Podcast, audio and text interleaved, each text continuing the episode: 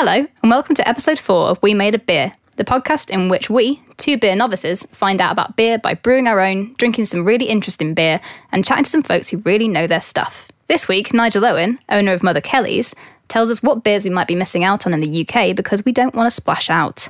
There's some great beer coming out of Italy, but it's just really expensive. So we generally won't get it in because we know it'll hang around or we just won't sell it. We talk beery holiday destinations with beer writer Pete Brown. And people think that Belgium's a boring country. I, I, suspect that this idea that Belgium is boring is a practical joke by the Belgians to, to wind everybody else up because they have the most interesting beer in the, in the world. And the decision between making a straight wheat beer or a wit beer causes a ruckus in the We Made a Beer camp. Coriander and wit beer is coriander seed as opposed yeah. to like the herb. So I know that some people are genetically disposed to hate coriander, which you probably are. Some people means it tastes like soap, right? Coriander seed is very different. I find it just ruins everything. I mean, obviously you're wrong, but um. I also believe that she's wrong. if you're new to We Made a Beer and you're just joining us at episode four, well done you. Keep listening. But if you're keen to learn how beer is made, you may want to consider going back to episode one and joining us at the start of our journey. So far in this series, we've made an IPA, a lager, and a porter. But why stop there? This week, we're taking a leaf out of Belgium's book and are having a go at making a wheat beer. We'll also be learning which UK brewers are taking their influences from overseas and finding out which overseas brewers we should be looking out for here in the UK. We'll also get insight into how beer from the other side of the world reaches our pubs and bars fresh and clean. Last week, we had our first major success story a porter that passed the Ubrew taste test. If you missed the reaction, here it is again. It's kind of funny because it starts smooth and then it finishes tangy, but I like it. It's good. I think this might even improve further with age. For your third beer ever, this is pretty damn good. Yeah, like it. So, pretty chuffed with that success, and now it's on to one of our favourites, the wheat beer. Now, we're both huge fans of wheat beer, much to the annoyance of our guts. But, as with most beers prior to this podcast, we may drink loads of it, but we have no idea what it is, how it's made, or what we should really be tasting. However, we did a little homework and came across two major styles of wheat beer that we considered making the traditional and the wit beer. To help us decide which to make and to teach us a bit more about what wheat beer actually is, in steps Tash. Tash is a brewing assistant at Ubrew and has the less than glamorous task of being our brewing mentor. She explained that wheat beers were a movement away from something called the German purity law, also known by the fun to pronounce name, the Reinheitsgebot. Here's Tash to explain more. Initially, wheat beer broke the rules of the, the purity law, the Reinheitsgebot. Um, uh, barley was the only grain that was allowed to be used to make beer, um, along with uh, hops and water. Those three ingredients were the only things that were allowed. And that was largely to preserve wheat for use by bakers. So, in, with issues of scarcity, um, wheat was needed to make bread for bakers, and so barley was, was reserved for beer. Um, later, the law was loosened a little bit to allow use of wheat. Um, it was also loosened uh, to allow use of yeast.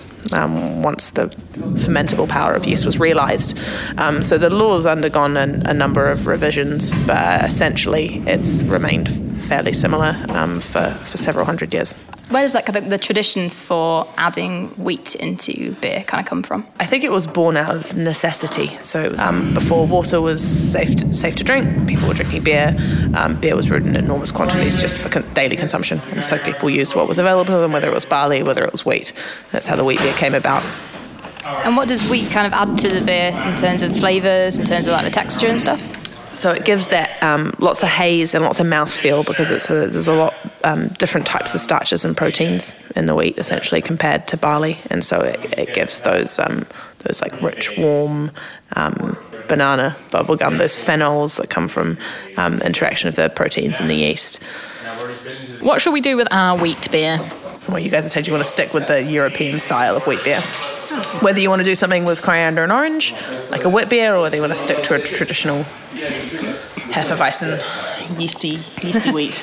I have a bit of an unnatural hatred for coriander. However, I don't taste it actually when I have a beer. Yeah, we had a we had a wit beer the other day, and it didn't taste anything like coriander. Coriander and wit beer is coriander seed as opposed Yeah. to like the herb. So I know that some people are genetically disposed to hate coriander, which you probably are. Some people it means it tastes like soap, right? Coriander seed is very different. To, I find it just ruins everything. I mean, obviously you're wrong, but um, I also believe that she's wrong.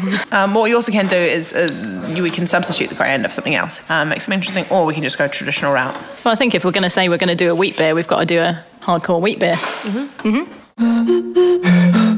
So, once we'd decided on a traditional wheat beer with absolutely no trace of coriander, seed or otherwise, apologies, we left Tash in Ubrew and headed home to do our first ever bit of recipe development.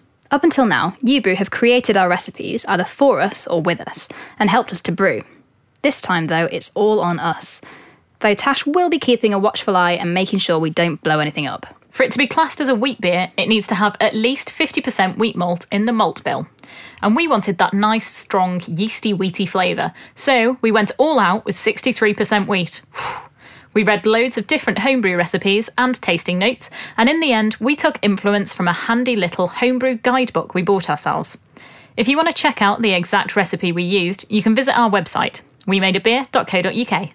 There's lots of fancy things you can do when making a wheat beer, but as rookies, we stuck with a simple brew, which was technically kind of similar to the IPA in episode 1, minus the complex hop additions. So, with our Belgian inspired wheat beer in the fermenter, we went off and had a little Skype chat with beer writer Pete Brown, one of the world's best travelled beer drinkers. My name's Pete Brown. I write books about beer and cider and pubs and why they're important, and I'm lucky enough to make my living from it. You've written a book called Three Sheets to the Wind One Yes. Man's Quest for the Meaning of Beer. And on the back of it, it says you went on the biggest pub crawl ever, drinking in more than 300 bars in 27 towns in 13 different countries on four different continents. Nice. So the big Yeah. question is why did you decide to do that? This was around 2003, 2004. The new licensing act was just coming in in Britain, and this is when the newspapers, the tabloids, got really hysterical about binge Britain and how we were all going to drink ourselves to death. And I was in the Czech Republic, which has the highest per capita beer consumption in the world. And I was talking to them about uh, drunken violence, and they said, uh, "Yeah, it's quite funny coming and watching the English beat each other up in the streets." And I said, "Well." You drink way more than we do. Don't you have fights a lot as well? And they said, What do you mean? And I said, Well, you drink a lot more than we do. And said, Yes. I said, So aren't you fighting all the time as well? And they said, Are you trying to suggest there's a link between consuming alcohol and violence? And I said, Yeah. They said, No, no, no, you English fight because you're a violent race. It's not nothing to do with the beer. And so I thought that's really interesting. It's a very different culture. Maybe our sort of binge Britain problem is, is culturally specific rather than to do with alcohol. And I just started to think about going to different countries that are famous drinkers uh, and seeing how the drinking culture was, the way that people drank, and how they drank, and who they drank with, and where they drank. And along the way, that's when I developed a real love and appreciation of, of the beers themselves. I was I was fairly ignorant before I started that book, but along the way, I tasted some of the best beers in the world, and so my interest kind of spread from there. Fantastic. What did it like kind of lead you to find in terms of uh, the beer drinking culture in uh, in different places? wherever I went, there was um, there were different styles of beer. There were different sizes. You, you went from Spain, where you drink a tiny little caña, uh, which is like a 250 ml glass of beer or 100 ml glass of beer sometimes, through to Germany, where you drink it by the liter. Different styles, different styles of pub and bar and that kind of thing. But every single place I went, the beer moment was the same. It was always the meeting between friends when you want to kind of get rid of any sort of formality the beer moment is this special moment where we're just kind of democratic and we get together and we relax. And that happened absolutely everywhere I went. So I wondered, of the 300 bars in the 27 towns, Yeah. where was the best? Oh, I didn't have a specific best bar, but I did have a favourite drinking place, and, and that was Madrid. I just loved the culture around it there. We were out, I think, for 12 hours, going from bar to bar. And didn't get drunk because it's just kind of you don't when you're there. We got home at 2 a.m. and I think the only drunk people we saw were an English hen night. Um, but everybody else was kind of drinking constantly and not getting drunk. And just the atmosphere was so nice. And this lovely little thing of kind of crawling from one bar to the next and having little bits of tapas uh, wherever you went. I, I absolutely loved it. Nice. We're talking more about beer than we are about the atmospheres. And sometimes when you walk into those amazing tap rooms in the UK and they've got like beyond 30 different beers available, it's quite sort of intimidating. So Yeah. I wondered if you could give me a little breakdown of what countries we're probably most likely to see and perhaps some flavour profiles that you'd associate with those countries. Yeah, I mean it's quite interesting. The the thing at the moment is we're being we're being led by America. The, the craft beer revolution in America has set this template that's going all around the world now. And American craft beer really goes back to 1979 when they managed to get round to legalizing homebrew, which had been banned during Prohibition in the 1920s. When they lifted Prohibition, they forgot to lift the ban on home brewing, and it took them until 1979 to do that. And so you got all these home brewers quickly getting better and moving out their garages and into small microbreweries. And they've really kind of built up both kind of really good marketing and making absolutely amazing beers. And the thing that's behind them is the is the American hops. Uh, so they're making strong, very hoppy beers. If you plant hops in different parts of the world, you get different flavor profiles. And just like with, say, a California Chardonnay versus a, a French Chardonnay, over there things grow bigger, it's hotter, uh, and so you get more concentrated flavors. So an American hoppy beer will be will have really vivid notes of kind of citrus, pine, resin, um, tropical fruit, citrus fruit. And it's just extraordinary when you see people taste those beers for the first time. Their eyes light up. They go, "Oh my god, I never thought beer could be like this before." And it, and it's the hoppy American pale ales and IPAs that are definitely turning people onto craft beer. So imagine I've got this unlimited budget and I can go anywhere in the world. Where should I go on my beer trip adventure of the whole world? I think the place to start, it's one of the easiest places, is to go to Belgium. It is utterly, utterly awesome. It, I've just fallen in love again with Belgian beer for about the fourth time. and people think that Belgium's a boring country. I, I suspect that this idea that Belgium is boring is a practical joke by the Belgians to, to wind everybody else up because they have the most interesting beer in the in the world. And, and they're classics. They've been brewing it for kind of 100, 200 years, some of these kind of Trappist brews and, and Abbey beers and stuff. The, the, the monks that brew the Trappist ales stick to kind of the same procedures and the same sort of principles, sort of decade after decade. And, and they're, they're unlike any beers you've ever tasted before, kind of strong, rich, warm, uh, spicy, funky sometimes. um, the Cantillon Brewery in Brussels is is kind of one of the first big important beer experiences any, anyone's got to have. I think uh, you go there, they've got this ancient stuff. The beer's fermented naturally with yeast from the air, um, and then they store it in barrels and age it for three years, and then blend old beers and new beers. Wow. Um, and they're quite sour, but they can go from sour to dry to spicy to sort of farmyardy, and they're just they're, so for some people they're an, they're an acquired taste, but the complexity of them and the balance of them is just wonderful. They're easily sophisticated as the best wines, and um, they're just such good beers. They're absolutely amazing. So that would be my, my definite first stop. We started our, our kind of beer journey by a trip that we went on to Belgium last year. Unfortunately, we didn't go to that particular brewery, which I'm gutted about now. yeah, sounds like we missed out. Where else should we go? I've got two more essential destinations in Europe. One is um, Czech Republic, going to Prague. I've just got back from Prague. Uh, there's a beer festival there. The best lager in the world. It's all about drinkability and balance and and quality and smoothness. And then Bamberg in Germany, which I visited for the first time last November, where there's this kind of beautiful take on the British pub. I mean, it's a German pub, but it's quite similar, but but just a bit different. And these amazing smoked beers that they do there. If I could go anywhere else on your unlimited budget, I would head mm-hmm. straight to Portland, Oregon. I, I just think that's such a wonderful place. what kind of styles of beer are they making in Portland? So, so that Portland's like the it's become the sort of spiritual home of the American craft beer movement. Mm. And if I said what they were making, I'd, I'd be wrong because every time I go mm-hmm. back, they, they've sort of moved on and developed a bit more. Mm-hmm. They're doing wood aged things now. They're they're aging things in wine barrels and getting sort of winey characters into into beers. And with the hops, instead of just um, putting more and more hops in now, they're blending hops in a really subtle and sophisticated way. So you're getting these quite complex bouquets coming off off some of the beers over there now. I think sixty percent of the beer drunk in Portland now is craft beer. And people say, you know, craft beer is always going to be a niche. It's not. It's not a mainstream proposition. And maybe Portland's just weird, but uh, but craft, it, it is it is craft beer central. It's fantastic. I've heard that um, Japan are sort of doing really interesting things at the moment. Do you know much about that? I had an amazing experience when I went to Japan where I went to the hotel that's in Lost in Translation and I ordered a local craft beer made on an island in Tokyo Harbour. And they brought it on a tray with uh, a bowl of the malts that the beer had been brewed with and asked me to taste the malt and then taste the beer. In terms of kind of service and presentation, it was absolutely amazing.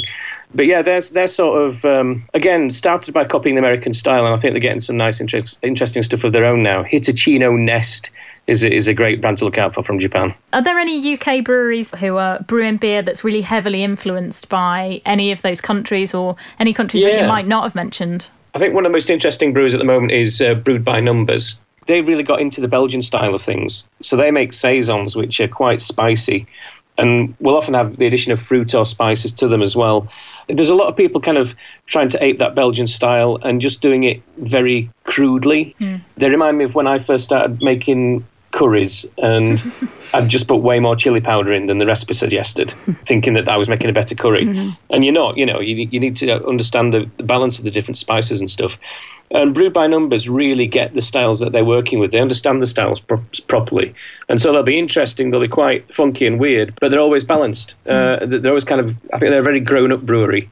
And they're brewing new stuff all the time, so I'm always keen to see what they're doing. Brilliant. Anyone else in the UK? My my old favourite is Thornbridge. They were one of the first craft brewers to start out in 2005. And that's when I was just doing all my travels. Uh, I got back from Three Sheets to the Wind, all my travel I was doing for that. And I remember tasting a Thornbridge beer in a in a pub, never having heard of them, and it had these flavours of American hops in it. And I just went wild and was like, "Oh my god, these are those beers I've been telling you about. This is these are the flavours." Yeah. and uh, and they've carried on um, pushing and innovating, and they've just done a beer called Serpent, which is a collaboration with Brooklyn Brewery in the in the United States.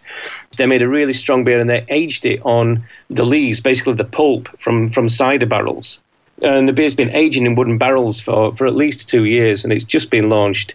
And that's like nothing else you've ever tasted before. So they, they make some really, really special things. My other favourites, you know, other people like other people like Magic Rock, they're, they're old friends. Um, uh, Tiny Rebel down in Wales are just fantastic. Um, but everywhere you go now in the UK, there's there's brewers doing really interesting stuff. I was wondering if, when you've been on your travels, you've seen any uh, any kind of craft brewers elsewhere outside of the UK that are taking on influence from stuff like porters and things that are uh, pretty British in their style. Yeah, I mean, if, if you go back far enough, the whole thing is influenced by British styles. So the American craft brewers were influenced by by British real ale. Goose Island, which which was one of the early big craft brewers, big craft beers to get into this country, they started off trying to make a version of London Pride, Oh, really? and they and they failed. They failed miserably, but they created something wonderful instead by accident, you know. So so the British influence goes right right through that. Real ale is kind of the British speciality, and that doesn't take off anywhere else because it's kind of difficult to do. I judge at the Brussels Beer Challenge every for the last couple of years, and what's been really interesting there is it's an international competition, and brewers in Brazil are brewing British best bitter porter stouts and winning medals for them. So Brazil is my sort of kind of high on my list to visit again soon because there just seems to be some really interesting stuff happening there. Where have you been recently? My my highlight recently was uh, Australia. I had an absolutely wonderful trip down there. So I'm working on this new book called uh, "What Are You Drinking?" It's about the ingredients of beer, and um, and an Australian brewer called Stone and Wood said, "We'll fly you over to Australia so you can look at the hop harvest in Tasmania," which was just fantastic. That's brilliant. And they're brewing these really nice beers that are very aromatic but not too bitter and not too thick. And when you're sitting in 35 degrees on Byron Beach watching the surfers, it, it's just just absolutely perfect beer. Any chance of those getting imported to the UK anytime soon? They've, they've just appointed a UK sales rep, actually. Exciting. So look out for Stone and Wood Pacific Ale. Great stuff from Pete there. A really knowledgeable guy, and I'm super jealous of that trip he went on. It sounds amazing. Really looking forward to the new book he was on about as well, which looks in detail at the four main ingredients of beer Sounds right up our street. Hmm, yeast. If you're not able to live the life of jet setting Pete and want to explore the foreign beer industry from the comfort of the UK and happen to live in London, then our next guest is the chap you need to talk to. Nigel Owen owns loads of London's greatest beer haunts, including Mother Kelly's bottle shop and tap room in Bethnal Green. If you've never been to Mother Kelly's, you're missing out. With 23 taps and six massive fridges bulging at the seams with pretty much every style of beer you can imagine from all over the world, and an ever changing menu, it's a real treat for beer fans. We caught up with Nigel in the Mother Kelly's beer garden to talk about the beers he stocks. My name is Nigel Owen. I am the owner of Mother Kelly's and Barley Pop, which is a group of pubs. So we've got uh, Queen's Head in King's Cross, Acton Street, Simon the Tanner down in Borough, and then Mother Kelly's in Bethnal Green, and Mother Kelly's Bottle Shop in Homerton. And we're just about to open Mother Kelly's Bottle Shop in Stoke Newington. So it's all going pretty well, actually. It could be going worse, but it could, could also be going better. So, can you talk us through how you came to be Mother Kelly's man? So I studied music, music technology um, at university, but I bartended as well when I was at uni to pay my bills. Uh, then I finished uni and found out it's really hard getting a job in that, so I carried on bartending. Then I moved to London, uh, worked for the Match Bar Group, then managed various places. Then I ended up working at the Members Bar above the Ivy. Fancy. Very uh, first name turns with Stephen Fry. Love that. almost, almost didn't quit because of that. Um, and then one night I was in the restaurant bar upstairs. I was making a coffee for this American lady who wanted a dry, ca- like it's literally the wankiest coffee ever. They wanted a dry cappuccino with one shot decaf coffee and one shot normal coffee. And uh, she sent it back eight times because it was always too wet or too dry or too strong or too weak. I made it eight times. Then went home that night, had a little ponder.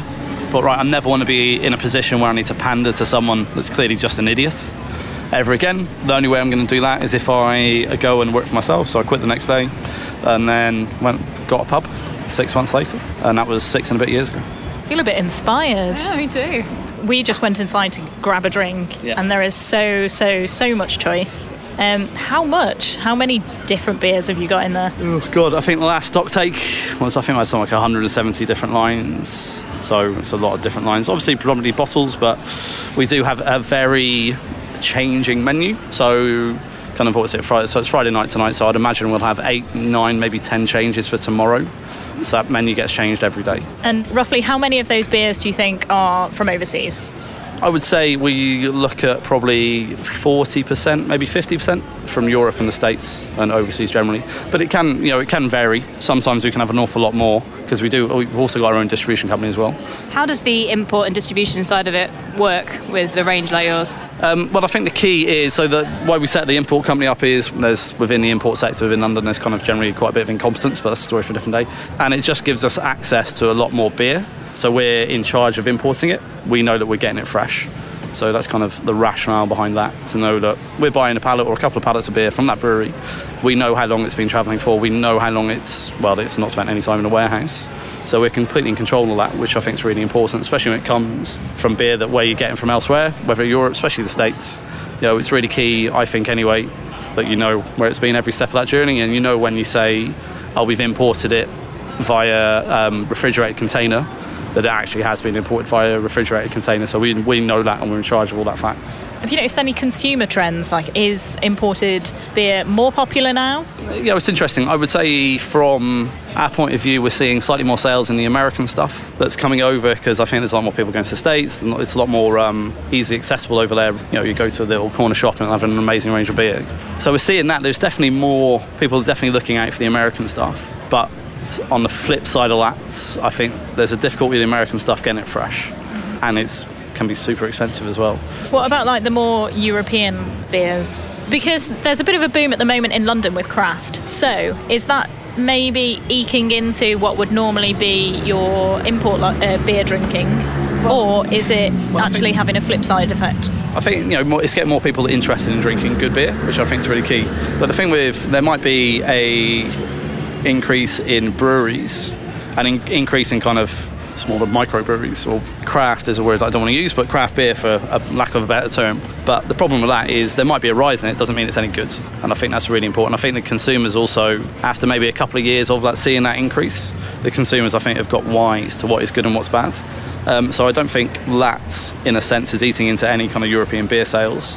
I think if anything, it's just increasing the quality of what people want to drink. Thus, that will increase the quality of you know the, what people want to drink in terms of European beer as well. I would just say some of the European beer can be really expensive as well. So in terms of like the Italian stuff, it's really good. There's some great beer coming out of Italy, but it's just really expensive. So we generally won't get it in because we know it'll hang around or we just won't sell it. The same with Spain as well. Apart from one or two breweries, we don't really deal with that much Spanish stuff just because it's really expensive.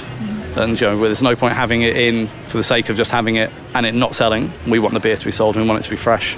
We want the consumer to have, have the best experience with that beer that they can. Say price wasn't a factor um, and consumers didn't mind and they would pay whatever. Yeah. Uh, who's doing the best beer in the world at the moment? Who are you most excited about in terms of countries? Um, so, who's doing the best beer in the world? Right, so I was actually in California last week. I was uh, lucky enough to wander over there for a little holiday. I was at the Rare Barrel in Berkeley, so just up from San Francisco. Um, in their tap room, great brewery, great beer, doing predominantly sour stuff. Really, really liked that. Great guys as well. The Bruery, obviously, up from San Diego as well, and Lost Abbey. They're probably my three favourite breweries. I think in terms of what they do, the style of the beer, the branding, and most importantly, the beer itself. Um, so I'm a big fan of Lowe's Free. But then again, you know, I really like what Five Points are doing up the road. They're just making really good, solid, honest beer. Same with Pressure Drop as well. You know, they're making really good, really solid beer, and you know, we've known the guys since the beginning. So it's a bit of a tough one, really. Those kind of free American stuff is the type of beer that I like, and I find drinking their beer can be quite, for me personally, a little bit inspiring. Go, actually, there's there's some good stuff out there. How do we get the stuff? But then some local breweries just doing some really good stuff that are just doing it really honestly and to the best of their ability. So you mentioned a few breweries there that are doing quite interesting things Yeah. with beer, and you mentioned sour beer as Yeah. well. So what's the biggest driver of sales? Are people after the weird stuff? Are they after the solid staples? Are they after the mm-hmm. local, the label? What is it that's No, I- drawing people to beer? I think that's you know, what's drawing people to beer is that we've got a culture of drinking beer. And the thing that's changed is that people are looking to drink better beer and spend more money drinking less beer, but they just want to drink better. And I think we're seeing that in not just drink, we're seeing that in food as well. And not just beer, wine, spirits. People are after a better experience where I feel they're getting more value for money. But in terms of what drives people to drink what they're drinking, you know, it might be like a really tasty pint Gamma Ray after they've just finished work, like on a Friday night. Or it could be like a Tuesday where they just might want to come in for one beer and just want something really interesting. And they might go for some random sour beer that's we've imported from the States, or they might go for an Imperial IPA or some Stags or whatever. What we want to take away and why the way we've done, our, done the menu mm-hmm. is that we don't have to be driven by branding or mm. font badges or whatever. So it's a number and you look at the menu and go, oh, do you know, it sounds like I'd like that. Mm-hmm. I'll give it a go. Which is what we want, and you know we get some people that will just go for a pale ale because they recognise the phrase, and you know, and all say to the guys, we want to make sure we're really accessible. That's the key to what we're doing is accessibility. If you want to come in for a beer, just come in for a beer. You know, there's just people just need to come and try stuff and find what they like. And we actually find a lot of people that don't necessarily like beer will actually prefer the sour stuffs. I think Mother Kelly's is doing something that's quite interesting because we've been to a lot of railway arches and a lot of tap rooms to make this, and um, there's quite often a really heavy gender divide. Like it's always really male skewed, whereas Mother Kelly's Well, because it's like I w- we're not a beer bar. I don't even look at ourselves at what we do. We're just a good place to come for a beer more than anything else, and that just stocks really good beer. That's it. And, you know, we're not interested in being anyone else. We should be really accessible because that's what bars should be. That's what pubs should be. Yeah, do you know, I'd agree with that. I've been to quite a few places and it's very male heavy, and you know, I'm not interested in that at all. Mm. Like, it's just it's just not interesting. It's quite boring. It's really outdated, and I think it's almost a sign of where within the industry there's a severe lack of any form of innovation or even foresight to a degree. Where like, actually we need to open this up. We should be really accessible to a wide range of people because they pay the bills in the end of the day. The idea behind Mother Kelly's was making sure that it was serving great beer, being a nice place to come for a bit, but also trying to be innovative within the industry, whether it be the furniture, the communal tables, you know, the unisex toilets, the, um, the PDQ system we use. We wanted to actually kind of push that envelope a little bit, and I think we did. You know, and what we do next, I also want to push that envelope a little bit because I think we as an industry need to keep pushing forward, and that's how we make sure that we can still carry on doing what we're doing. We're still encouraging people to come and spend money with us and have beer, but also we're to a degree trying to encourage a younger generation to come and work in hospitality as well. But in the two years since we've kind of done that, I can't really see anywhere else within the industry that's kind of trying to be innovative or trying to push it forward or try to do something different to be honest. And I think it's a shame for the consumer And I think it's a shame for the industry as well. And I think it's really important. That kind of just trying to push it forwards is really important. So, do you think that change will come? I really hope it comes because that's how we're going to engage with more people. You know, everyone's on about pubs closing. Um, the pubs that close are shit pubs that are probably carpeted and are smelly and haven't got a very interesting range of what to drink. And so they're right to close. But on the flip side of that, we need to make sure the places that aren't like that are pushing it forwards and, so, and are making it interesting and trying to engage people on many different levels. So, talking about making it interesting, Yeah. how do you stock what you stock? Is there some sort of methodology in it? Do you just go, oh, that's an interesting looking bottle, that'll Um, sell well? what we say to the guys is, you know, it's not about what we can get our hands on. It's about what we think is good and how do we get our hands on it. Hence the distribution company. So it's opened up a lot of avenues to us just getting what we want. That's it. We just stock beer that we think is good. Like, there's no more to it really. And we just try and stock a range so make sure it's really accessible again. So if someone's a bottle of lager, that's fine. You know, it's got that perceived notion of being boring. But you know, you drink any of the Cloudwater lagers that they released a couple of months ago, and you tell me that they're boring in any way, shape, or form, and you'll be wrong. They're super tasty, and I think the one thing we will see probably in this year, going on to early next year, is a rise of more breweries doing really good, really interesting lagers, which I'm looking forward to because it's especially over summer. Like Chris Pint lager is really good. I know your menu's changing all the time, Yeah. but I don't know if there are some that kind of stick on the menu just because they are really popular beers. the kind of we always have kind of five points um, on their pale ale and same with Pressure Drop as well. Pale fire is pretty much always on because they're both really tasty. And you know, I think they're both really tasty, really accessible pale ales, but flavour wise quite different both of them. Um, and we make sure we kind of have them on all the time. So even if they're not comfortable with the rest of the menu, they know that they can come in and just try that um, and have that, and it'll be what they know and what they expect. So, from what they know and what they expect, what's maybe the weirdest beer that you've ever stocked in Mother Kelly's? Um, well, even we got the founders Mango Magnifico. Their mango beer, I can't remember what it's called. On, I think at the moment actually, it's on. Yeah, and that's a chili mango beer. It's really tasty and really interesting. And I think that's probably up there of one of the weirdest things we've got on. Big thanks to Nigel for taking time out on a busy Friday night to sit down and have a chat with us. He was a great guy and quite an inspiration story, too, really. We actually interviewed Nigel in a pre Brexit world. With the economy in a pretty unstable place right now, it will be interesting to see what happens to the price of imported and domestic beers. Definitely a hot topic in beer world. At the beginning of this episode, we started brewing up our wheat beer. Last week, we had our first successful brew with a drinkable porter that just about passed the rigorous Ubrew taste test. It was slightly criticised for not having an adventurous flavour profile, but we decided we wanted to tackle the basics before we got too cocky. Let's see how our wheat beer fared in comparison. Okay, so first impressions, it smells and looks like a really well brewed classical wheat beer. Um, so I'm expecting it to taste like one. Yeah, it tastes like one too, yeah. so that's good. You You're so really- concise with your feedback. I love it. you did a really good job. This is really clean, uh, very much kind of got those spicy, wheaty flavors that you're looking for, but it's not overpowering. And literally, it tastes like something you would buy in a shop that was labeled a wheat beer. Super, that's what we were aiming for. Your most well brewed beer. Um, yeah, it's just really well brewed. Like Wilf said, um, if you bought that in, in a pub, you'd be, be well chuffed. It's great that you've that you've developed this recipe. So for you guys, what's exciting about this one? This is your fourth beer. Already working with recipe development, and yeah, you've done really, really well. Would this pass the Ubrew taste test? I think we around September, Oktoberfest would be on our shelves. Yeah, I mean, I'm going to say again, it's really well brewed and everything, but a bit like the porter, my only criticism is that it's a bit too normal. Um, so if I were you, I would rebrew this, but add some kind of twist. And for this, I would just dry hop the living hell out of it and make it an India Pale Wheat. Thanks, Wilf. He really does like the oddball brews. Maybe if we do a series two, we'll try and tackle the India Pale Wheat. So, two successes have now come from this podcast, and the Ubrew chaps seem genuinely very impressed with our wheat beer, which is a great feeling. Next week, the podcast gets a little bit funky as we attempt to make an infused beer. We're also super excited to be chatting to Beavertown's head brewer, Jenn Merrick, about making quirky beer that people love. We also want to take a look at the changing face of the beer consumer and producer, so she'll be featuring alongside the lovely folks from There's a Beer for That, a campaign that sets out to encourage people to try new beer. Also, in exciting news, our friends at Ubrew are offering We Made a Beer podcast listeners 20% off brew courses with the offer code UBREW20. If you like this podcast, please do subscribe. You can also tweet your thoughts to us at We Made a Beer or follow us on Instagram, also at We Made a Beer. Thanks for listening. Bye bye.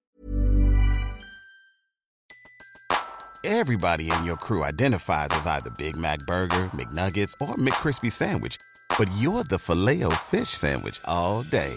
That crispy fish, that savory tartar sauce, that melty cheese, that pillowy bun. Yeah, you get it. Every time.